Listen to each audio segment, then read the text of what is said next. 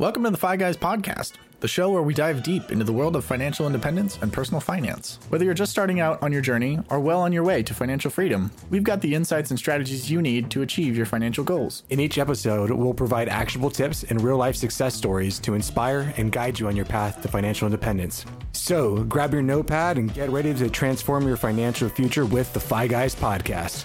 Let's get started. Fi Guys is a podcast dedicated to providing general information and insights on a wide range of wealth related topics. The views and opinions expressed in this podcast are those of the host and guests and do not constitute personalized financial advice. The content provided in this podcast is for educational and informational purposes only.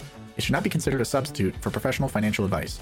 Your financial situation and goals are unique, and the information provided here may not be applicable or suitable for your specific circumstances. We, the host and the guests of the Fi Guys, are not acting as your financial advisor. We are not aware of your individual financial situations, risk tolerance, or investment objectives. Any decisions or actions you take based on the information provided on this podcast are your own and made at your own risk. I may be a financial advisor, but I am not your financial advisor. And now that the lawyers are happy, let's get started. Do you want to know how to get the perfect credit score? Yeah. Today we're talking about it. Oh, good. Today's the day. Today is that Today day. is that day. Congratulations for finding this video, and we're thankful to have you. Yeah, and welcome to FI Friday Feedback. We are going to be exploring how to get the perfect credit score. But before we do that, what is a credit score? What is a credit score? It's an age. It, I almost said it's an age range. it's an age range. I'm I am 26 credit scores old. No, that's not it at all. It's a range. It can be between 300 and 850. Mm-hmm. Let's just get the basics out. 300 and 850. Credit is not cash you own, but you have access to. Right. Yep. Um, you also have a credit limit. Do you want to talk on that a little bit? Yeah, sure. So a credit limit is how much other people have deemed you worthy of. So saying like, I will give you Dom five. I'll give you five dollars of credit because that's how much I trust you. Five dollars. Damn. in case you screw it up. Okay. But in general, having more credit or a better credit score Mm-hmm. means that more people believe that you are worthy of credit and will pay it back in time. Yes. Um, so generally, a higher credit score, uh, more towards the 850 range, is better than a lower credit score in the 300 range. Mm-hmm. And it's, we have a very large gap. It's actually like I've never seen. You have to try to like get below 500. Like Yeah. it, it's pretty difficult. It's tough. It's also really difficult to get 850. Yeah, I, I don't really. Yeah, but again, once you're over like, once you're over 720, you're kind of, you're already in the range. You're already in the A range. Yeah. Like you can go in like I'm at a I'm at a I'm at 800s and like it doesn't really matter. Yeah. Like you already have the best of the stuff. Have you ever seen an 850? Um, no, I never have. Never have, me neither. Maybe I'm sure there's somebody. My dad claims he had an 840 once, but it's like, it could just be just like, you know, he's shooting the shot, you know? It's like, oh yeah, back in my day, I had like an 849. Of course, of course I did. It was in the 80s, you know? Um, but yeah, but a, a credit your credit score really is your report card. It's your report card from three major credit bureaus: TransUnion, Equifax, and Transamerica, that says you person are deemed worthy to receive credit. And if these three companies all agree, saying like this is your credit score, then other issuers who know nothing about you, you walk into a random dealership, into a mortgage place, into a credit card, saying I want you to lend me money. Well, I mean, how are they going to know that you're worthy of it? Yeah. That's the reason that we have a credit score so that they can just quickly glance at a number and be like, okay, this person is B worthy. So we'll extend whatever B credit is to somebody. Yes. If this person is, you know, F worthy, then we're going to extend, you know, whatever F credit is, if at all. Yeah. Yeah. Yeah, because you can get de- declined for credit cards as well. Mhm. Of course, you can get declined for credit cards. You can get declined for loans or of any type. Yeah. Um, that's the nice thing, you know. When we were in a, like small hunter-gatherer groups, right? Like everyone knew who each other was. And we knew your word was law or not law, and it was mm. very, very easy. But now that we have such a large society of people, Yeah. you know, there's you're not walking around. I mean, who knows? As we're kind of moving into like the future of of like the world, like social media, honestly, could become a currency where it's like, you know, this is this is you. Like in China. Yeah, like in China, there could be like a social social, credit? credit, score. Yeah. But at this point, thank thank thank God we don't have that, and no one is walking around with their credit score beamed above their head. You know, or it's like, here's my business card, and that's my credit score. like, Yeah. Yeah, it's like, oh, this is bad Yelp reviews. yeah. So luckily, your credit score gets to be internal to you for right now. Yes. Um, but but we should still try to build it up as much as we can because it's going to have so many good effects on our life if we have a better credit score than a bad credit score, including when we go to purchase a house or a car or even if we want to get credit cards Yeah. um, in order to travel the world for free, Mm-hmm. having a better credit score allows really opens those opportunities to you. And I know you said travel the world. Well, travel the world for free. That's like a little. Are we gonna talk about that today, or is that another pod, or what are you talking about there? No, we're going to talk about it today. So first thing we're going to do is we're going to go into what a credit score is. Then we're Mm-hmm. going to talk about ways to improve it. And then last Monday we talked about what's in my wallet. How do I think through credit card rewards and Mm-hmm. all these things?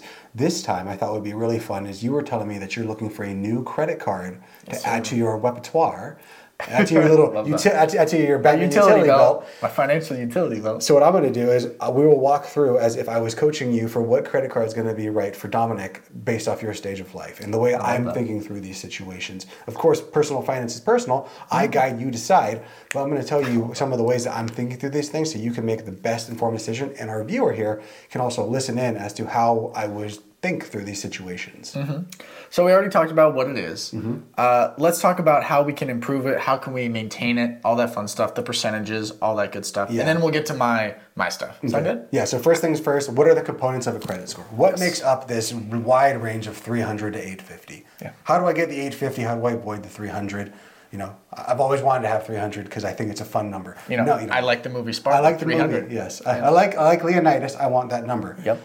But Hopefully they get that reference. hopefully they get it. Yes. Um, so the first thing that helps to build credit is 35% of your credit score is payment history. And that is 100% in your control, meaning that you can pay your credit cards off every month or at least hit the minimum balance, but ideally you're paying them off in full. That's 100% in your control. Yes. So 35% is just credit history, payment history, making sure that if you told somebody, I will need to borrow $1,000 and I will pay you back by this date, that you actually did pay them back by whatever date you set. Yeah. And the nice thing with credit cards is once that statement balance hits, so you basically have 30 to 60 days to be able to pay that credit card in full without accruing any interest depending on when your credit card statements hit. I know it's kind of confusing to understand, but that's the best I can explain it on a podcast. I think that's solid. I, I I don't disagree with that. I mean, it's simple as paid on time. Yep, paid on time. Paid on time. Simple as that. So 35% is going to be payment history. The mm-hmm. next 30%, so those these two numbers together make up 65% of your credit score is credit utilization. Utilization. Now what that means is if I said tell Dominic, Dominic, you're gonna I'm gonna extend you hundred dollars worth of credit. Mm-hmm. That means Dominic now has hundred dollars to go and play with. But at the end of the month, if I go, Dominic, how much money did you spend? If he said, Oh, I spent all hundred of it, me, as the guy who lent him hundred dollars, goes, Okay, so Dominic probably needs a lot more money than that.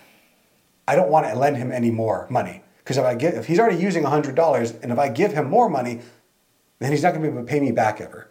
So credit utilization is trying to keep how much you're actually reporting to the to the Credit. to the credit bureaus, um, how much you're using. General rule of thumb is you want to stay below thirty percent. So again, if I gave Dom thirty, hundred dollars, Yeah. and he came back at the end of the month, they said, Dom, how much money did you use? He said, Oh, I only spent thirty bucks. Okay, That's solid. I could probably give Dom more money because he's going to be able to pay back the thirty bucks. Yeah. Because he had an extra seventy left over. Yeah, absolutely. Uh, another thing that impacts the credit score is length of history. How long you've had your credit cards. Yep. Right. That's not a big chunk. It's only fifteen percent, but that's still decent size. Yep, 15, 15%. So the age of credit accounts will affect your score pretty dramatically. So, you know, that's going to be a big thing. And that does kind of suck for some people that are really young. Like, how do I build up my credit if I'm so young? But remember, it's only 15%. You still have two other things that are far more in your control. And that brings us to our one of our next, one of the smallest actually, mm-hmm. only making up 10% is the type of credits you use. Mm, so, like car loans, mortgages, stuff like that. Yep, car loan, mortgage, student loans, credit cards. Anytime that you in multiple different types of credit cards, multiple credit cards, all these things show that like I have all these different types of credits to me, and I am paying each one of them. Yep. But say you're like really good at paying off your credit cards, but you're really bad at paying off your car payments Or your student loan. or your student loans, that's going to still affect your credit score negatively because it's looking at all of this in aggregate. No, I think that's super important. I don't think a lot of people realize that Mm-hmm. that car loan stuff like that, where they had to. Oh, it's like oh, just the one pull. You know, they pulled my credit to get my new car, and it's like it, I'm done. It's done deal. like no, you know, if you miss your payment on your car, guess what? It's going to affect your credit score. Yep, and now when you go to buy your house or something like that, They might see that. they, might- they will see that. Yeah. And you know, your house is going to be the biggest purchase that most people make in their lives, mm-hmm. and having a credit score that's differing from like an 800 to like a 720 to a 620 could be full percentage points of interest. Mm-hmm. And those full percentage points, when you're looking at the cost of a house plus the 30 years or 15 years that it takes to pay off that house, Yeah. Could be a dramatic amount of money. Thousands and thousands. Thousands and thousands of dollars. Yeah. Tens of thousands. Tens of thousands. Yes. Yes. Lots, lots and lots of money. Lots of monies, lots of currency. And then the final one, the other, the final ten percent of the hundred that brings up the credit score is new credit. So every time mm. that you apply for new loans, it actually does negatively impact your credit score. Yeah. So if if I was to give Dom again hundred dollars, and then Dom was like, "Hey Chris, I need another hundred dollars. Yeah. I need a, I need more credit, another hundred. Yeah. Well, that's going to kind of ding me a little bit and be like, "That's kind of concerning. Why do you need Mm-hmm. another hundred? Um, I'll give you one eighty. So it's kind of thinking thinking around that way. Why are you asking for more and more and more? But again, there's a way to gamify this because I use credit cards constantly. I'm constantly opening up new credit cards. Um, but I know the things that are in my are, in my control are my payment history and my credit utilization. Always 100% in my control. So focus on those things. Hundred percent, and you know that's not too bad. You know, we talked about credit history, utilization, history, uh, Length. length, yeah, types of credit, car loans, stuff like that, and new credit, getting new cars, asking for more money, stuff like that. So that is what makes up all of your credit score. But remember, the most important thing is focusing on paying yourself first and actually paying off those cards. Yeah. Like good financial, good credit Habits, Habits? yeah, or Yeah. good credit. Good, credit. I think credit habits. I guess good credit habit. uh, yeah, that Yeah, works. Uh, good payment habits, good credit habits is what's going to set you apart as having a good credit score. Not focusing on these little like, oh well, I had to open up a credit card, or I need to go and open up. I need to. I guess I need to go to school and get student debt in order to increase my credit score. Like, not worth it. No, not worth it. That's not what we're saying here. It's not what we're saying at all. Don't spend money you don't have with a credit card. And don't spend things that you don't need Yes, yes. if you don't have the money. Yeah, especially if you don't have the money. Yeah. Yeah, that's a real bad place to be in. Spending money you don't have on things you don't need on a card that has interest. So even if it this is like the sussy thing about like, you know, if you buy something with a credit card, it's like, oh, it's on, on sale. But if you don't pay it off this month, it's like that it, the sale it, it, the the price of it is just growing. Yeah, hashtag grandma. It grows. Yeah. You gotta pay in cash. That's why. That's that's what makes it difficult, right? And unfortunately, what the the situation you described, people Mm-hmm. not having money to buy things that they don't need with money that they don't have or with credit. Yeah. That's kind of the American system. Like Yeah. that, that's how that's how most people live their lives. Yeah. So that's the reason people tune into the Fi Guys and listen to us. So thank you for joining us again here today. Is to help to break free of those chains because Mm-hmm. we're trying to show you that there's a different way. You know, the way that credit card companies, like the way that I strategically use cards to travel the world for free, I'm probably in the minority, five to ten percent of people, Maybe less. maybe less, of people are using their cards that way. But the other ninety percent are building up interest every month and paying all of this stuff. But they're able to subsidize me to travel the world for free. So Yeah. thank you. Yeah. But I don't want our listeners to be amongst them. No. No. We're trying to grow that ten percent. We are. Yeah. So how do we improve our credit scores now that we understand what a credit score is? Yeah. So the first thing, and remember this is the biggest one, is 35% of it is payment history. So it's really easy. Pay your credit card off. Yeah. Pay it in full every month. If you can't pay it in full because life happens and I understand that, at least hit the minimum payment Yeah. every month. Yeah. And I think it's like if you're new to credit cards, it would be easy to pay it off every month mm-hmm. because some people who are already in a deep hole. Oh, yeah. you know, they can't pay twenty thousand, not fifteen thousand. It's like I only make four thousand, five thousand a month. You know, it's like you can't pay it off every month. But if you're just starting out, pay it off every month. And if you're in a hole, get out of the hole. Do your best to just, you know, put more money down, more, more, more. You got to dig yourself out of the hole. Yeah, you got to either make more money, you got to spend less money. You got to Yeah. throw all of that, whatever whatever side of the lever you pull. Ideally, it's both sides of those lever. But mm-hmm. that, that all that money that's getting saved is going straight to that debt, and Yep. get rid of that because credit card debt is a noose around your neck that is very difficult. That really is a hair on fire situation. Yeah. Like, it doesn't matter what kind of returns you're getting in the market. It's not going to be twenty to thirty percent guaranteed from your credit cards. No. Credit cards are they make a lot of money off people just not paying off their money. Yep, and they do. And it's it's unfortunately it's never been easier to be late on your credit card payments with the advent of automatic bill pay. I got. I see what you're saying. So it's never been easier to to not be late. Mm-hmm. Gotcha. Yeah. Now yeah. there's automatic bill pay. Every time that you open up a new credit card, every time that you, for your student loans, for your car payments, you're able to go online and just say, every month on blank date, I want you to pay whatever the amount is. Yes. And now all you have to do is be sure that you have that amount available by not spending more than you make and knowing those numbers. Mm-hmm.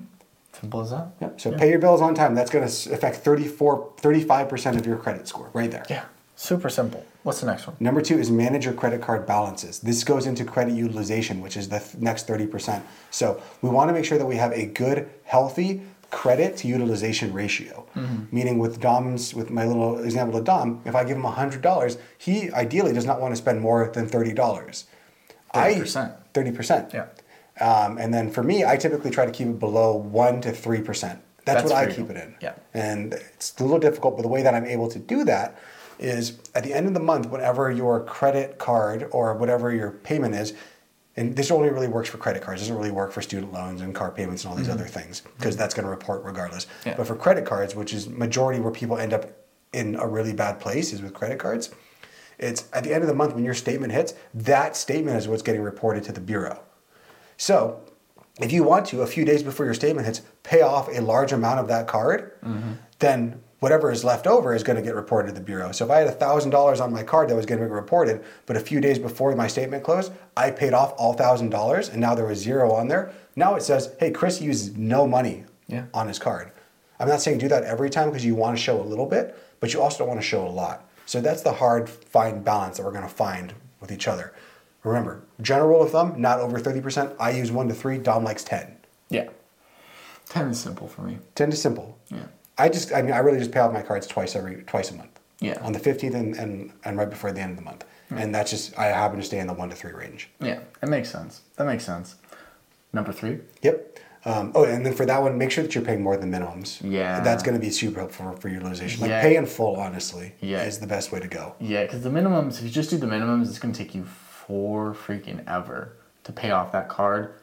And that's like without you spending any more on the card. Yep, because remember, you're just paying the minimum, but that's not paying off the interest. Yeah. So the interest is growing, and on most credit cards, 20 to 30%.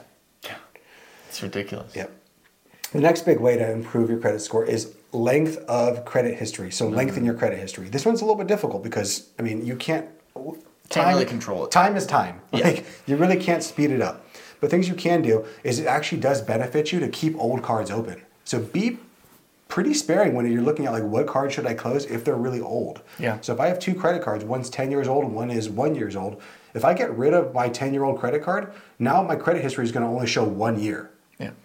But if I get rid of my one year credit card, now it's going to show that I have 10 years. But with them together, shows I have five years because they're going to average it out. Exactly. Exactly. Yeah, I think that's one of the things that people don't really realize. It's like, oh, I don't use this card, I'll just cancel it. It's like, no, it actually plays a part. It does play a part. does But- play a part. And that's the difficult part about this is like something that affects one thing positively also affects another thing negatively. Mm-hmm. Yep. And that kind of moves into the next thing diversity of credit accounts.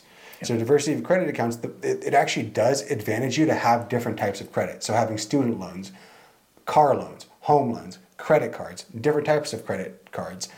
It does help you there, but then it's also going to hurt you a little bit too if you have too much. Yeah. Um, so it would never, it's never going to be recommended that you just go and start opening up different credits in order to open up different credits to improve your credit score because that only makes up 10%. Yeah. Remember, control what you control. And what you control is paying your bills on time and your credit utilization. Exactly. Another big thing for lengthening your credit history that is very helpful hmm. is you can always find a cosigner if your parents already have their payment. If your parents or maybe a grandma or an aunt is willing to put you on as a credit as a cosigner hmm. on their card and co-sign you on their card with them, and then you can actually piggyback on top of their credit history. Now, this is a double-edged sword because if you screw up, you're screwing them over, or if they screw up, they're screwing you over. Yeah. So it's something to be very cautious of. But if you have very limited credit, it is a good way to build your credit fairly quickly. I wonder how much, let's say if uh, grandma decided to file for bankruptcy, how much would that affect my credit? I have no idea. No idea. You've never seen that one? I mean, I've seen it, but I don't. I don't. I can't tell you what the score is going to be. ChatGPT, here we go. Yeah, ChatGPT. here we come. Um, interesting, interesting. So diversifying accounts, credit length, all that fun stuff. What's next? The next one is we want to be cautious on opening up new credit. and that's the effed up part, right? I just Mm, Yeah. told you a second ago, want to be diverse. Now I'm telling you, you want to be cautious on opening up new credit. What a scam. I know it's so difficult. But again, focus on what you can focus on. So if you need to open up new credit because it is important to your life or it's part of your strategy or something like that, then do what you have to do. Just focus on, again, paying your cards on time, in full, and your credit utilization. But every time that we open up for a new application for, of credit, that means the credit bureau is going to have to pull a report on you, and that's showing that, like, hey, I need new credit. And they're going to ask themselves, why do they need new credit? Yeah. That's a little risky to us. Yeah. So of course it's going to hurt your score. It just it just makes logical sense. And if we don't make it as like the man versus us, we just think about two people sitting in a room and asking, "Can I have more? Can you? Can I borrow more money? Can I borrow more money?" It makes complete sense at that point. Yeah. And it's the exact same thing, just scaled up into a, a huge thing that has numbers and all this other stuff. But mm-hmm. it's all based on trust. it is. All of this is based on trust. Our entire monetary system is based on trust. It's true. It really is. It really is. I think that's. I think we broke that down pretty good. I think so too. I think if you go back to listen to the Monday pod, if you really wanted to go a little bit deeper into it, but that's really what your credit score is made up of. It's 35% payment history, so pay your cards in full on time. Yeah. Number 30% is going to be credit utilization. So try not to, if you have $1,000 to you, try not to spend all $1,000 is getting reported to the Bureau. Yeah. Um, length of credit history, really not a lot you can do about that. But if you can have, find someone to co-sign with you, remember it's a double-edged sword. They can always use that. If not, time is going to elapse with you. It's only 50% of your score, so not that big of a deal. 15, 1, 5. And then the other two 10% is types of credit you have, and then new credit card inquiries. Bingo. Simple as that. Let's get on to segment 3 Mm-hmm. What are we doing in segment three? So segment three, first we're going to talk about ways to maybe increase your credit if you're a little bit bad. And then last time on Monday, we went through my wallet. and Mm-hmm. Yes. I told you how I think of credit cards and what things I have in my wallet for 2024. But what to me? For this time, we're going to go to Dominic. Um, so first things is building credit is very, very important for a myriad of different reasons. You know, buying a house, getting a good car, mm-hmm. all that fun stuff. Yep. And the first thing that we need to do when we want to start to build our credit and grow our mm. credit is we first need to know what our credit score is and what are the things that are affecting that credit score. So I always recommend going to annualcreditreport.com. This is recommended by the by the federal government. That's the actual website. When you go to the website, it looks terrible. It looks sketchy. It does not look real. It's a government site. It's a government site. Make sure you're at annualcreditreport.com, or if you already, if you have a bank, most banks offer you to be able to go to your um, to see your credit scores. Now, when you look at your credit score, don't just look at the number. Don't look at the 300 to 850. You want to go a level deeper and actually look at the credit report, showing what factors are you doing well in and what factors are you not doing well in. For example, for my side, I know, look how bad that looks. yeah, I just pulled up the site. It's not as bad as I thought it was going to be. In my head, I didn't think there was going to be any images or color, just like text based stuff. But I mean, it's not great, but it's not like, it's not horrible, the website. Yeah. So for me, uh, Anyway. let's think, let's talk about me for a second. So for me, if you were to talk talk about all the components, my payment history is amazing. My credit utilization is amazing. My length of history is quite good. But my types of credit use and my credit and how often I'm pulling on my new cards, so 20% of mine is pretty bad. I do those two pretty negatively, and I still have an 812 812, 812. Okay. because I focus on paying my card on time, good utilization, Yeah. and history is history. It just it came up with time. Simple as that. But I'm not concerned about the types of credit I use, and I'm not concerned about how many uh, cards I apply for, because those sway the numbers so small compared to the other big things that I focus on. Yeah. I mean, what? 80% is just focused on the top three length of time, utilization, Bingo. payment history. That got me to an A12. Simple as that. Yep. Simple as that. So that's the reason that we want to use. That's the reason we want to build our credit. And the first thing to do is to look at what our credit is and what we're doing right and what we're doing wrong and start affecting it. Now, for people who have poor credit, it's very difficult when you already have poor credit to get out of that and to mm-hmm. start, you know, building up. So people with poor credit, what I typically recommend doing is using a secured card. Mm, okay. What is the difference between a secured and unsecured? So a normal credit card, like what most people think about, is an unsecured line of debt, meaning that the bank is just saying like, we trust you enough based off your credit score to give you this much. Yeah. A secured line of credit is basically you giving whoever's giving you that that loan money as collateral, saying if I don't pay off this in full, you get to keep this collateral. Mm, I see. Okay. So that makes it secured. Like so think about like a um, a home equity line of credit. Mm-hmm. You're putting your home up as collateral. Yeah. So that's why the interest rate is substantially lower because the bank knows if you default, we'll just take your house. It's cool. Like we don't Yeah. want to be homeowners, Yeah. but we have something against you. Yeah. So, Yeah. That's that's that gets a scary. That can be a scary situation. oh my god, If you default on a that'd be so bad. Yeah. Not ideal. Uh, Again, it all comes down to the importance of using credit cards responsibly. Mm-hmm. Um, next thing I want to talk about is student credit cards. So people who are younger, high school, college, um, student credit cards are usually a really good option. They have very low credit limits, but obviously, if you're a student, you don't have very much credit history, if not even a big job to your name and a lot of money. So obviously, getting a card with low credit limit is probably a good thing. You know, if you're in college and someone offers you ten thousand dollars, well, you're probably going to spend ten thousand dollars on booze, which is going to set you up for a pretty bad situation. But if you're in college and someone gives you five hundred dollars, if you blow five hundred dollars on booze, that sucks. But at least you're not ten thousand dollars in the hole; you're only five hundred dollars in the hole. You know. Oh, Um, gosh. So lower limits, but they are, and they do have tailored rewards to college students. Yes. So they might not be like all the travel perks and all this other stuff, but they might give you money back on books, or you know, Or like no uh, annual fee. yeah, no annual fee, stuff That's the like one that. that's really popular. Yeah. I like that one. Yeah. And then the next big thing that we always talk about, and I'm a very big proponent of this, is credit cards for travel rewards. Yes, sir. So That's your bread and butter. that, I mean, it, it really is like a life hack of life hacks is being able to use credit cards strategically in order to travel the world for free. Like me and my wife have been able to, growing up, we didn't have a lot of money, so I never had to really travel a lot. But once I found credit card hacking, I was like, oh, I can just doing my normal life and just spending like a normal person, I could travel the world for pennies on the dollar. Yeah.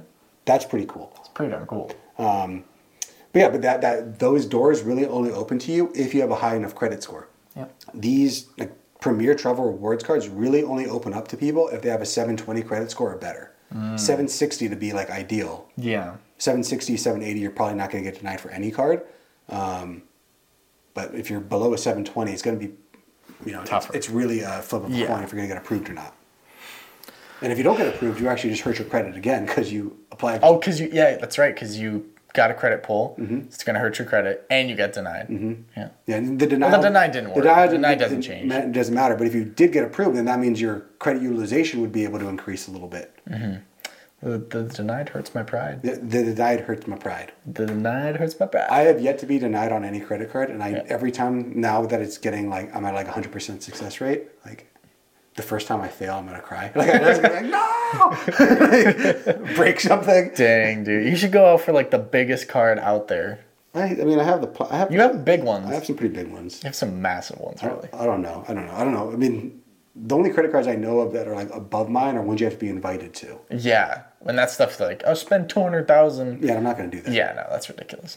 Um, But yeah, so choosing the right travel rewards card for you is going to be a plethora of different questions we need to answer, questions we need to ask. What are we going to do? Um, the thing with big travel rewards cards is they do have annual fees ranging anywhere from like seventy dollars to seven hundred dollars Or more. or more. Yeah. So that's usually a big pill for people to swallow, saying like, "Oh, so first you're going to extend me credit only if I give you a bunch of money." Like that doesn't make sense. yeah, why am I paying for this? why am I paying for this? But you're really paying for the advanced rewards, and we want to make sure we're using this strategically. I always recommend for people that are hearing this for the first time to go back and listen to episode two of the Fi Guys, all about mm-hmm. credit card hacking. And we decided last pod that we're going to redo that episode because we were very early on in our podcasting journey. Yeah, it's not the best looking podcast, but the information is solid. The information is very solid. So we'll make it look better and be better. Yeah. Because we've, we've learned better how to podcast. yeah, we're, we're better podcast. We're better podcast. Um, so we'll go ahead and redo that for you guys so you guys can hear how we think through credit cards. But if you go back on Monday's pod, um, I actually went through my wallet for 2024 and kind of showed you what I think through on credit cards and why I keep them, when I don't keep them. And actually, what we're going to move into right now is a little segment for Dominic Yeah. where we're going to, he's looking for a new credit card and we're going to do that together. I love it. I love it. So, what kind, what credit? Where do I even start? Well, tell me, you currently have one credit card, right? Uh, yeah, we'll say I have one credit card. okay. Yeah. And then how, what's your length of history on that credit card? It's about ten years. Okay, so we know first off, if you open up a new credit card this year, your length of history is going to shorten to five years. Mm-hmm. That's true. Mm-hmm. will it negatively impact your credit score? Would you mind telling me a range of what your credit score is? It's about a 790. Okay, so 790. You have a very good credit score. It's Pretty solid. So that means that you have access to pretty much every single credit card out there. Sick. So, That's good. It's a good start. what are our goals for this new credit card? What are you hoping to achieve? I'd love to get cash back on everyday purchases. I know you do a lot of traveling. Me, I'm not in that stage just yet. Mm-hmm. I'm still building my wealth up and still, you know, creating good financial habits and building up different accounts and whatnot and saving. So I'm not, I don't think I need a travel card. Okay. You know, I don't think I need the Southwest Companion Pass or anything like that just yet. Um, I think for me, it's just cash back, maybe a low to no uh, yearly fee. That would be exciting too. Okay. But I'm open to all suggestions. I know last time when we were going through your, um, you know, credit cards, I saw, I believe it was the Venture X. Mm-hmm. That's the one I thought was like, oh, that's really nice. I really, I it kind of drew to me. Okay. That one, you know, drew to me. Yeah, sure. Yeah, that's Drew me in? Drew me in. Yeah, and, you had a Star Wars credit card, so that was very tempting. Too. That was but it. for all professional reasons, the Sapphire X is what I was looking at. Okay. So when it comes to just like getting cash back or just cashback rewards cards, there really isn't a good way of doing that. You're just gonna have to kind of go around online and like see mm-hmm. what's gonna be the best thing. The way you really maximize using credit cards is for travel. Okay. Um, but you still can even if even if you're getting cards that do travel rewards. So let's say right now um, there's the card that I usually recommend people starting with is a Chase Sapphire Preferred. Mm. That one has a $95 annual fee, so you're spending $100 to have that card. Mm-hmm. But if you spend, I think it is, let's see here. what kind of offer do you got for me? Yeah, intro offer. If you spend $4,000 in the first three months, you get 60,000 points. Mm, okay. That 60,000 points is roughly equivalent to $1,200 of value. Mm-hmm. Or if you want the cashback option, that'll be $600. Okay. So that's where it makes more sense to use it for travel. Yeah. But you can use these travel rewards cards, these that are normally that are geared for travel, that are better if you use them for travel, that's more Mm-hmm. effective as a cashback rewards card. It's just not optimal. So I could use the points for. Well, give me an example of what I could use points for. For those who don't know, Uh, you can use them for straight cashback. straight cash back. Okay. So you, anything you put on the card, you can just say use my points Mm-hmm. as a penny for point. So sixty thousand will be six hundred dollars. Yeah. And just pay off But whatever. it, but if I rather than not doing the cash back, could I just use my points towards like, you know how, like is there like a because it's like a redeemable thing, right? So each company is a little bit different. With Chase, uh, what can I besides just taking the cash? Is there something I could use my points for rather than that yeah, travel. travel? But like, okay, so I would use.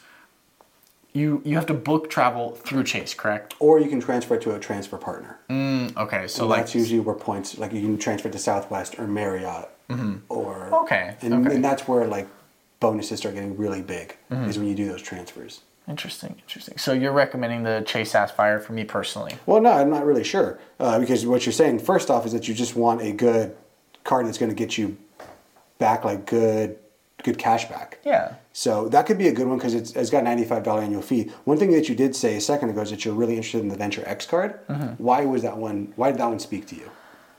I think it was because it brought a lot of value back. Okay. So that one gives you $300 in statement credits for mm-hmm. anything that you purchase through the Capital One portal for travel. Mm-hmm. It also gives you $10,000 or 10,000 points back, which is roughly equivalent to 100 $100 mm-hmm. for travel. Yeah. Now, is traveling something that you want to do? Because It's definitely something that I wouldn't mind doing more of. Okay. I definitely want to travel more. Um, but it's also nice to like earn points for travel when I do end up, you know, down the line start traveling that I already have all these points built up. Okay, remember for the Venture X though that you get three hundred dollars a year in credit, and it's a use it or lose it system. That's true. So That's if you true. don't use it, then you just spent, then you just lost three hundred dollars, Interesting, interesting. So I could use that three hundred dollar credit towards a flight. Mm-hmm. Nice. or towards a rental car, or rental towards a hotel, or whatever it is. But if you're not going to use it, then it's probably not worth it, especially because that card's four hundred dollars. That's a lot. So it's kind of hard for me to recommend you going directly into a four hundred dollar credit card. Yeah. Um, for you, what I'd probably recommend, since you are a business owner, Mm-hmm. and this might be a good way to kind of also get a business credit card. Yeah. Right now, the Bink, the uh, sorry, the Chase Ink. Business Preferred Mm-hmm. um, has a ninety-five dollar annual fee, Okay. but is actually offering one hundred thousand points Yeah. if here's the big thing: if you spend eight thousand dollars in the first three months, which I know you're moving right now, so it might be possible for you to spend that eight thousand dollars. That's really only what twenty seven hundred dollars a month for the next three months. Yeah. I'm not sure if that's possible for you, but if you could do that, that thousand dollars is worth two or the hundred thousand points is worth two thousand dollars in value towards travel. Yeah. Or a thousand dollars towards cashback stuff. Definitely. Hmm, that's definitely a lot to think about. Mm-hmm. Yeah, I like that. Yeah, and then there's there's so many different other options of credit cards that you can you can recommend. Mm-hmm. But the reason that I really like Chase is because Chase has the most optionality. Mm. So for you just getting started in this game, I definitely don't recommend that you go into like the American Express Platinum where you're spending seven hundred dollars or anything like that. While those rewards are amazing, Yeah. just like Chase's are, Yeah. I said we kind of start the barrier to entry a lot lower, which would be you know a card for hundred dollars or so, and go from there. I mean, I know you don't have a partner or anything, but if you did have a partner, we'd probably be looking at like maybe a Southwest card to get Mm-hmm. Yes. the Southwest Companion Pass. But right now, that's probably not the best option for you. No. If you want to learn more about that, episode 19, we talk all about the Southwest Companion Pass and how I'm able to fly with my wife for free. Definitely. So for you, based off what we just talked about, Mm-hmm. either the Chase Sapphire Preferred, which would be a $95 card, um, that's only going to get you 60,000 points, but you only have to spend 4,000 in the first four months. That's a personal card. Mm-hmm. Do you think I should wait to see if the bonus offer, like the offer, gets a little bit better? Yeah, you probably could because 60 is about the lowest it's going to go. It's not going to go any lower than that. So Mm-hmm. it could get better, but it also might not get better. You don't really know. Weren't you saying that like they do new bonuses every month or something? Yeah, on the 1st Mm-hmm. is when they'll usually release new ones. And typically, what I found is at the end of the beginning of the year is not a good time. And then usually the best time for rewards is like March, April, May. So we're getting into there. We're getting, we'll get there. So you can look at we can look again there. Yeah. Um, recommended range for the Sapphire for your credit scores is 670 to 850. I so it. you're above that. Yeah. And the other option I would rec- probably recommend to you would be the Chase um, Business Preferred Card. Again, you have to have a business in order to have that, but Chase is not the IRS. So listen to our credit card ones. I've talked all about Yeah. that. Yeah. Um, but that one will give you, if you spend $8,000 in three months, 10,000, po- to 100,000 points, which is, you know, more. Perfect. It's $400 more to you. Yeah. Or $800 more. I think that's solid. I think there's a lot of great information in there, and I'll Mm-hmm. uh, I'll look into those. Yeah, but as you start to travel more, once you start saying like, "Oh, I want to travel to this specific location," or "I want to like stay at these places," or "I want to stay at these types of hotels," that's when I'm able to start to tailor your credit cards more to you. But right now, when you're just kind of like, "I don't really know, I just want stuff," these are the best credit cards because it gives you the most optionality. Interesting. Interesting. And with that, should we get into the viewer mailbag? I think we should get right into the FI Friday feedback viewer mailbag. First off, I want to say thank you for helping me. Mm-hmm. Appreciate that. Oh yeah, first things first though. Always use your credit cards responsibly. Doesn't matter what you do. Yeah. Yeah. It doesn't matter how many points you get. If you are not using your credit card responsibly, or if you think like, don't worry, this interest payments that I'm doing is worth it because it's going to help me with my credit, build my credit, or it's going to help me travel the world for free. No, because you're losing too much money on the interest to make it worth it. Use the credit card responsibly.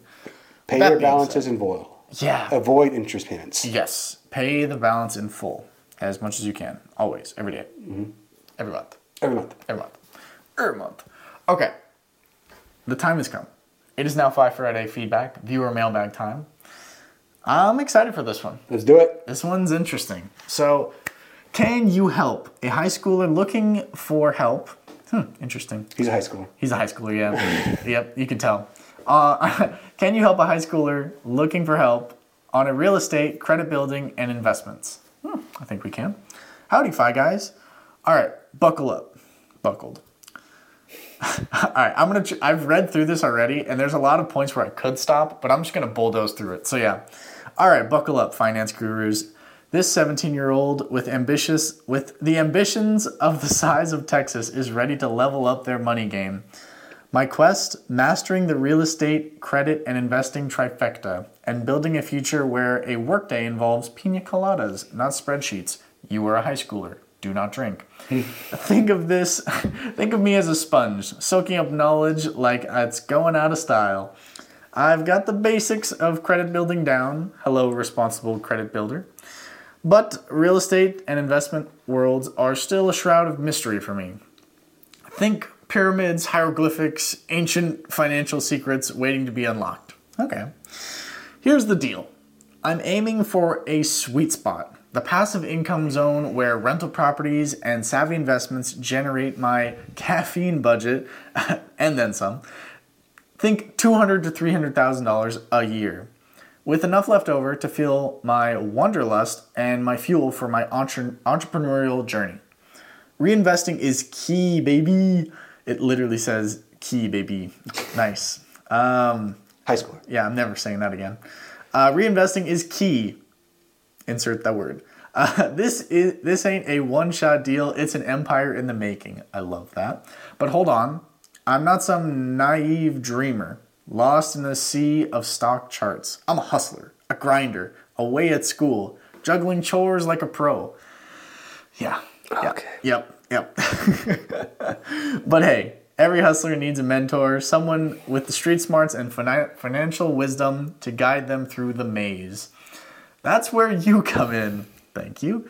Oh, wise wizards of wealth. Love that. Any insights you could share would be like finding the holy grail of financial freedom. Think real estate gold mines hidden in plain sight, credit loopholes that would make my credit score cry, and investment strategies that would send my grandma into shock. Jesus. Sincerely, your knowledge is worth more than a gold plated Bitcoin. So, what do you say? You down to be my Yoda, my sensei, my personal guru, my personal finance guru? Hit me back with your wisdom and let's turn this dream into a reality, one rental property, one smart investment at a time. Remember the bright future, the bank account looking up, and with your guidance, this aspiring financial ninja is ready to conquer the world. Peace out. Best regards, if you prefer. Okay. From 17 and keen, financial dreams turning, seeking your guidance for a lesson worth learning. That was a lot. Next. Dang. That was that was a lot. Dang. That was like a blast from the past, That was bro. a blast from the past. Okay. Dude, I need to chill after that one. Good lord. Okay.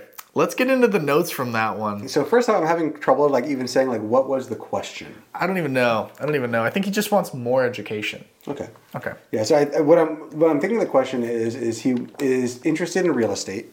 He wants to build his credit, mm-hmm. and then he also wants good good investments. Yeah. Yeah. Um, so the first thing I'm going to say to any high schooler is you need to educate yourself more on every single realm of those. Yes. Um, you know, if you want to be a real estate investor, you need to start learning about real estate investing. Mm-hmm. If you want to be a individual stock picker, you need to start learning about those things. Unfortunately, when, when it comes to high school, it's the get rich quick schemes. Like that, that's what everyone is gravitated towards. Like, you know, only 10% of people beat the market. Only 10% of people do well in whatever niche they're in. Mm-hmm. But every single high schooler, especially males, think that they're in that top 10%. Yes. We know this because we were those high schoolers. yes, we know this because I was there. And now I'm here to show that there might be a better way. I remember I remember picking stocks in the middle of class. Yep. Like I used to play this like uh like paper money, like you could paper trade uh, the stock market and pick like actual stocks, but it's like fake money. Mm-hmm. And I would just be doing that in the middle of like class. Yeah, and that I remember in high school we did that same thing where they were like, "Oh, who's the best stock picker?" And they basically like bring you to the like, computer lab and like everyone's choosing that. Yeah. That was like the worst way to introduce people to the stock market So dumb. because you give them a month to like whoever wins wins like this I don't Gift know, a j- card. a jar of jelly beans or some stupid crap. Um, And then everyone just like the best guy just happens to be the guy that purchased one stock just because he didn't give a shit. Yeah, like I chose Southwest Airlines because their ticker symbol is love. And it's Yeah. like, get out! That's not. uh, that's not a good way to That's pick not stocks. right. Yeah, and then and then then they win, and everyone's like, "Okay, I guess that's how you win. You just get lucky." Yeah, it's And- like that's a horrible way to learn. Yeah, that's I don't horrible know. way to learn. Yeah. If I, if I could fix one thing for the education system, it wouldn't be that, but it'd be that'd be part of it. Um, but for our for our writer, uh, you really need to start like reading books, Mm-hmm. go on online courses. Like you're listening to the podcast, so that's that's, That's good. solid. Like, that's a really solid way. But there's so many different ways that you need to start learning. Because for you to ask me like, how do I get a rental property? How do I build my credit? What are good investments? Yep. You're you you don't even know what question to ask. Yeah, yeah. You have to formulate your mind for to ask the right question. It's not even about the answer; it's about the question. And like last week's pod, we talked about the psychology of money, the book. You know, um, we also talked not in a podcast yet, but Think and Grow Rich, um, Rich Dad Poor Dad, stuff like that. Definitely great books to involve yourself in. Um, yeah, I think the more you time you spend in the arena of finance, the more comfortable you are with the battle. Yep. Yeah. Yeah, and then that, that that's kind of the next thing is like he says, I want to be financially independent, like sipping pina coladas, bringing in Yeah. two to three hundred thousand dollars a month or a year. Yeah. and that's that's awesome. But then, if that's the case, what are you willing to sacrifice right now in order to achieve that? Yeah. So if that's what you want, and I I feel that that means that you're going to have to start making a lot of money really fast and not spending any of it. Yeah. And just saving everything up and reinvesting it into your rental properties and into your investments. That right now it doesn't seem like you have much knowledge on how to get into either one of those or what either one of those entails. You know, I think I think rentals and doing real estate is an amazing way to make wealth, but uh-huh. so many people think that that is like a passive way of making wealth. It's not passive in any way, shape, or form. No. Like once you have a good business that's running, you have good tenants, good and good systems and processes. At that point, it is quote unquote passive. Semi-passive. Yeah. But building up that real estate empire and like starting like purchasing your first home, getting tenants in, dealing with the toilet tenants trash, all the BS that it takes to do it, that's a lot of work and it's not passive in any way, shape, or form at the beginning. A lot of learning. A lot of learning. A lot of mistakes. A lot of failing. a lot of failing, um, but in the end, success. Yes. If you're willing to go through the muck of it, if you're willing to really get your hands dirty and learn and fail and fail publicly sometimes, and you can win. Yeah. You can still win. So if he's th- th- this guy's in high school, and I'm guessing he's probably still living at home. Yeah. If he wanted to go directly into real estate, like I doubt he has money to for a down payment. No. So what I'd probably recommend is maybe house hacking, Yeah. where maybe you Or can just staying at, with your parents for a while. staying at home and like try to build up your savings as much as you can, and also build your credit at this time. We just did a whole podcast all about building your credit. The best way, if you're not 18 right now and you can't apply for a credit card, is ask your parents if they will co-sign you onto one of their credit cards. That way you can start to piggyback off that. Um, I don't know how what your parents' credit is. only if your parents have good credit scores. If their credit scores are terrible, don't do that. and they're responsible Mm-hmm. with money. And you're responsible with money too, Yeah. because your parents have to trust you, or they can just put you on the card and not give you the card. That's probably what I'm going to do with my kids, honestly. Yeah, you said that. Yeah. It's funny. Um, the next big thing is if you are saving with your staying with your parents, start saving your money for a down payment on a property. If that's if that's the way you want to go. Yeah.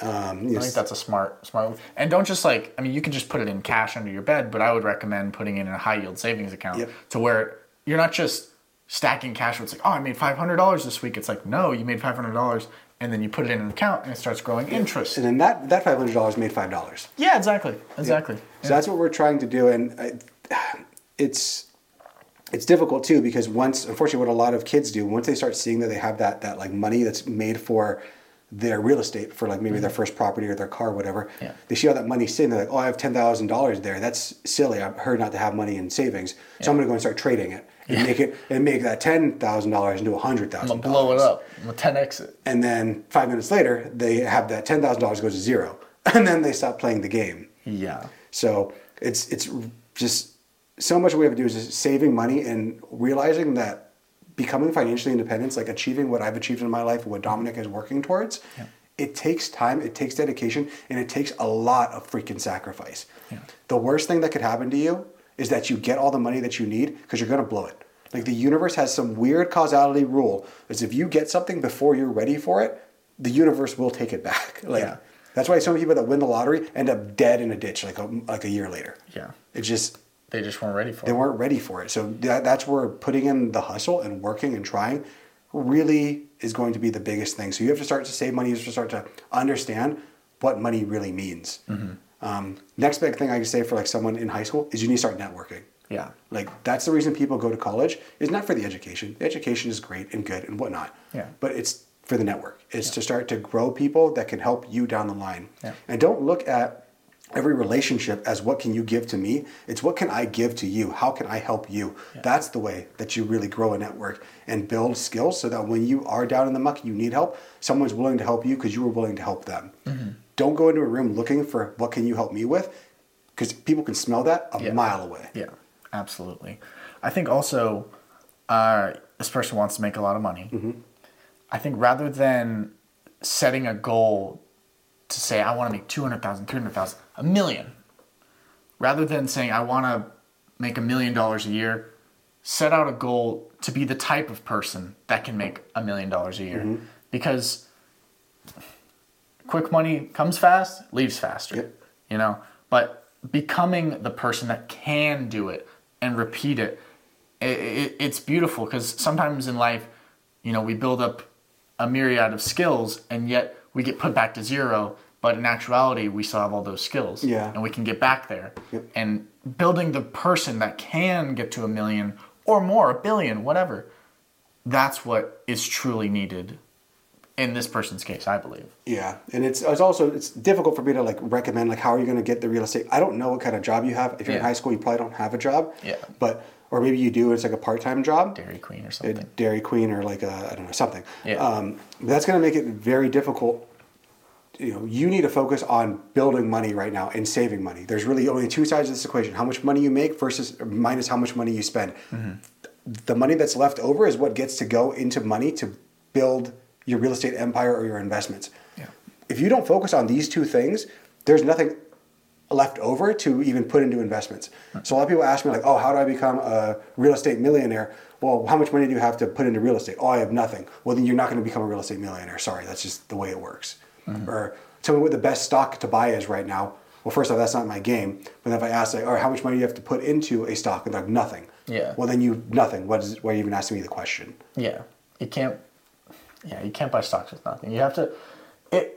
You have to start small. You have to start small, and you know it's it's fun to talk about stocks. It's fun to talk talk about real estate investments, all that stuff. But that's level three, level four stuff. Let's Yeah. talk about level one. Yeah. You know, savings, expenses. Are you saving more than you're spending? Are Right. you, yeah. Are yeah? Are you are you making more? Are you spending less than you're making? Exactly. And like getting those baby steps down and like getting those walk versus run down is so important. Mm-hmm. So key. And then you know once you do have that money, up, now we're going to start small. We're going to start purchasing into stocks. So I always mm-hmm. recommend ETFs, like big passive indexes, because you know based off the question, the way you worded the question, Yeah.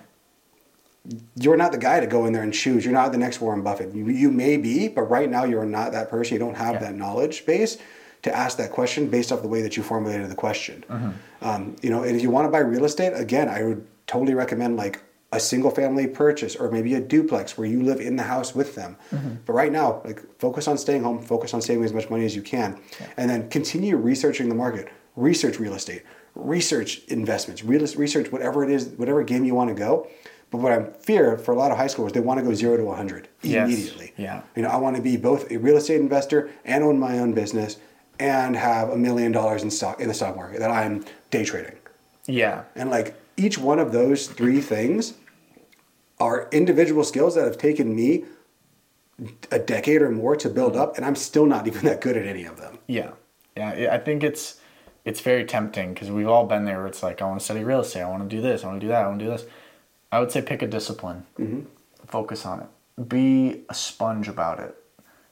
But also, you know, don't, I'm not saying give up on investments, give up on stock trading. Like, no, it's like have a foot in there, but pick one. It seems like he's crazy about real estate. So it's like, mm-hmm. I would pick real estate, you know? Do whatever you can to soak up more knowledge. Yep. Even if it means just like apprenticing with somebody who is a real estate Yeah. investor. Ask them like, what did you do? How did you get better at this stuff? Yeah. You know, that's really where the networking comes in. But it's also important to make sure that we have a diversification of investments. You know, Yeah. There is no there is no one who's just 100% in real estate, 100% in one stock. Mm-hmm. You know, you can do that. You can have that that singular that, that singular focus but if something goes wrong it's all wrong like and it's all gone Yeah. that's where when you're younger having that diversification the eight to nine uncorrelated bets uh, a la ray dalio Mm-hmm. that's the way that we build wealth and we also lower down our risk Absolutely. Absolutely. yeah Anything else to say on that? yeah i mean uh, for him like it's going to be stay informed like maybe reach out to like a financial planner when you're 18 because if you're 17 no one's you can't work with anyone like legitimately Yeah. um, you know, he probably doesn't need a financial advisor at this point because he has no money. Yeah. Um, unless he does have money, if he does, like, then go ahead and like let me know because then we can maybe talk. Yeah. But the biggest thing you need to do is start coming up with a plan. Start. You need to make more money. Like you need to make money. You need to spend less money, and you need to start getting that money ready, or the money that you're saving ready to put into investments. Nice. And there is no get rich quick schemes that work. There is a reason that there is no one on the Forbes 100 list who is a day trader. No. who is an options trader, who does any of this stuff. Because building wealth takes a long time, and it's about staying in the game long enough, not going for the big swings every single time. Yeah. You know, sometimes can you just bunt to first? Yeah. You know, steal second. Steal second, yeah. That, that's what you need to do. If you go for the grand slam every time, you're going to get taken out too too often. If you get taken out in investing, most people never get back in. That's true. That's true. Yeah. Stay in the game. Stay in the game. Do your best to just stay in the game. Don't get wiped out. Yeah, Stay informed and be deserving of a person that is worthy of a two hundred to three hundred thousand dollar net or annual income, income, yeah. passively. Yeah. And the other thing I would question is like this kid's only in high school. He hasn't even like worked a real job a day in his life. How can he say that he doesn't want to do that if he hasn't never experienced it? That's true. That's true. Yeah, I mean, a lot of the kids on social media see the nine to five as like a trap, and it's like horrible. And for some people, they love it. Some Well- people they love it. I mean, you've done it. I've done it. It really depends on what where you're at. Depends on the person, Like, yeah. I I work like I work every single day, and it's something that I love doing. And even if I wasn't making money, I would continue doing it. Yeah, yeah, absolutely. With that being said, I hope uh, hope you took that knowledge and you do something with it. You know, because knowledge without action is just entertainment. And while I do think we are quite entertaining, that is just my ego talking. But I want you to actually use the information we talk about. Yep. Yeah. All right. So good luck, man. Um, if you're still in high school, happy graduation. That should be coming up here in the next few months, I think. I hope. July, right? July, No, May. I think May. May. Okay. Next few Yeah. months. Well, uh, happy graduation, and uh, yeah, man, you can always reach out to Chris at Monzon Wealth. I'd be happy to keep on pushing you in the right direction. But big things for you is stay informed. Just keep on learning. Focus on one thing at a time. Um, build up your credit. Ask your parents if they're willing to co-sign a credit card with you, and you know you can always maybe even look into like a custodial um, IRA as or a custodial IRA if you have a job. Um, when you're 18, you can actually open up your own IRA, but Yeah. I'm not sure when that's going to be for you. With that being said, let's get to win of the week. Let's do it. Win of the week. Uh, I'm gonna go first just because mine is not as great as Chris's. So you know, it's like dessert is last for a reason, right? So my win of the week is we're entering the final stages of me moving to the new house. Everything is being set up, everything is being prepared, and actually, unfortunately, for my sake, tomorrow I'm gonna be in the attic and I'm going to be putting a lot of insulation in the attic. So It could be worse because right now in Arizona it's pretty chilly. it's yeah, it Well- was I don't know. I was on the sun earlier. It was actually kind of toasty. well, bro, imagine if you're doing it in August where it's like 120, you'd be dead. Yeah. But thankfully, like, uh, this is kind of an investment in the house and in my energy bill. So, with, you know, replacing the, not necessarily replacing, but I mean, it is basically replacing the insulation that's in the house now. I mean, it's 25 years old. You look up there and it's like a barren wasteland. Putting insulation up there, it like, it helps with the sound. I yell a lot because of video games uh, and sports. But um, that and like, it really helps with the energy bill. I yell a lot. You know, sports, yelling at the dog, yelling at the dog. punching dog, walls. punching walls. Oh, ra- the roid rage. The roid rage. Yeah. Um, but yeah, no, I am. I'm really, I'm really excited to get to that next chapter of my life. And Cool. We're getting there. The, the, the final pages of this chapter are closing. We're entering a new chapter. Uh, it's funny because we were talking about this uh, before the podcast, and we are trying to schedule some stuff for the next podcast recording. And like, you know, hey, come meet at my house. So we're gonna like things. And I was like looking at the calendar, and I was like, is this meeting gonna be at the new place? I was like, no, not yet, not yet. But we're almost there. We're almost there. there. We're almost there. So I'm excited. But what is your win of the week? So my win of the week is I just got back uh, a few days ago back from Mexico City. Mm-hmm. We went down there to visit some friends.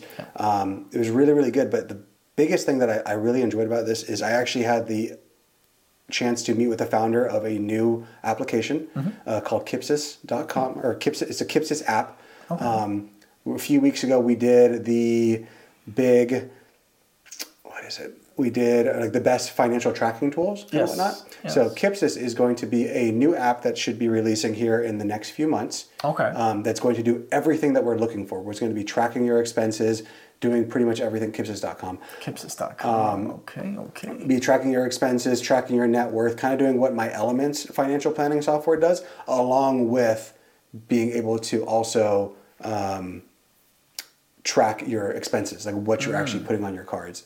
So it should be released home sometime in March. So I got to meet with the founder. Uh, we went to the Four Seat or no, the Ritz Carlton in Mexico City, Snazzy. which was pretty cool. Me and my wife we got to go up there and meet with them. Um, you know, it's right across the street from like this BV BBVA building. The towers are so high in Mexico City that the helicopters fly below you when you're at the bar. What? Yeah, like you're so high, like helicopters fly between the buildings, like below where you are at the bar. Dude, that's crazy. It was. Was it sick? It was sick. It sounds sick. Yeah, dude, it was really cool. You're like, how drunk am I? Is that a helicopter? So yeah, now awesome. and, and that also allows me to write off the entire Mexico City trip as a business expense Nice. because I got because we met about business stuff. Yeah. Um, but yeah. Oh, I think that's my phone. Is that the, is that the finance guy calling? Yeah. And then the other big thing that was really cool is we got to meet a bunch of people that are doing geo arbitrage. Um, so it was really cool to go down there. The reason I like travel is you get to see how other people live. Like how does the average person in Mexico City spend their Sunday? Yeah. We got to go down to downtown Mexico City, but we got to meet a, a lot of Americans, young Americans, who are actually living in Mexico City, working in America virtually, and then getting paid in American, and then converting that immediately into Mexico, and like living down there for cheaper. You know, living they have such a vibrant life, and getting to experience that with them was the coolest thing for me and my wife to kind of see how other people choose to live their life. Because we only have the matters perspective that we have. So being able to be there with them, other Americans who grew up, you know, in similar situations to uh, all of us who live here in America, or if you don't live in America, wherever you are, and then they go to another place entirely Yeah. in order to find the life that they enjoy. Bingo. That's beautiful. It's super cool. Absolutely. Well, with that being said, I hope you guys enjoyed the podcast, and uh, yeah, I guess we'll see you in the next one. Yep, we'll see you on the next one. Remember the fee for the show. If you found any value today, please tell a friend about the Fi Guys podcast. And until Monday, you have a great weekend. Later. Peace. This video podcast is sponsored by Monzon Wealth. The content in this podcast is for informational purposes only and should not be considered financial advice. We do not endorse specific products or services. Past performance does not guarantee future results. The opinions expressed are those of the hosts and guests, not the podcast sponsor. It is crucial to consult with a qualified financial advisor or professional who can provide advice tailored to your specific needs before making any financial decisions, investments, or taking any other actions. If you are seeking specified help, you can reach out to Chris at monzonwealth.com.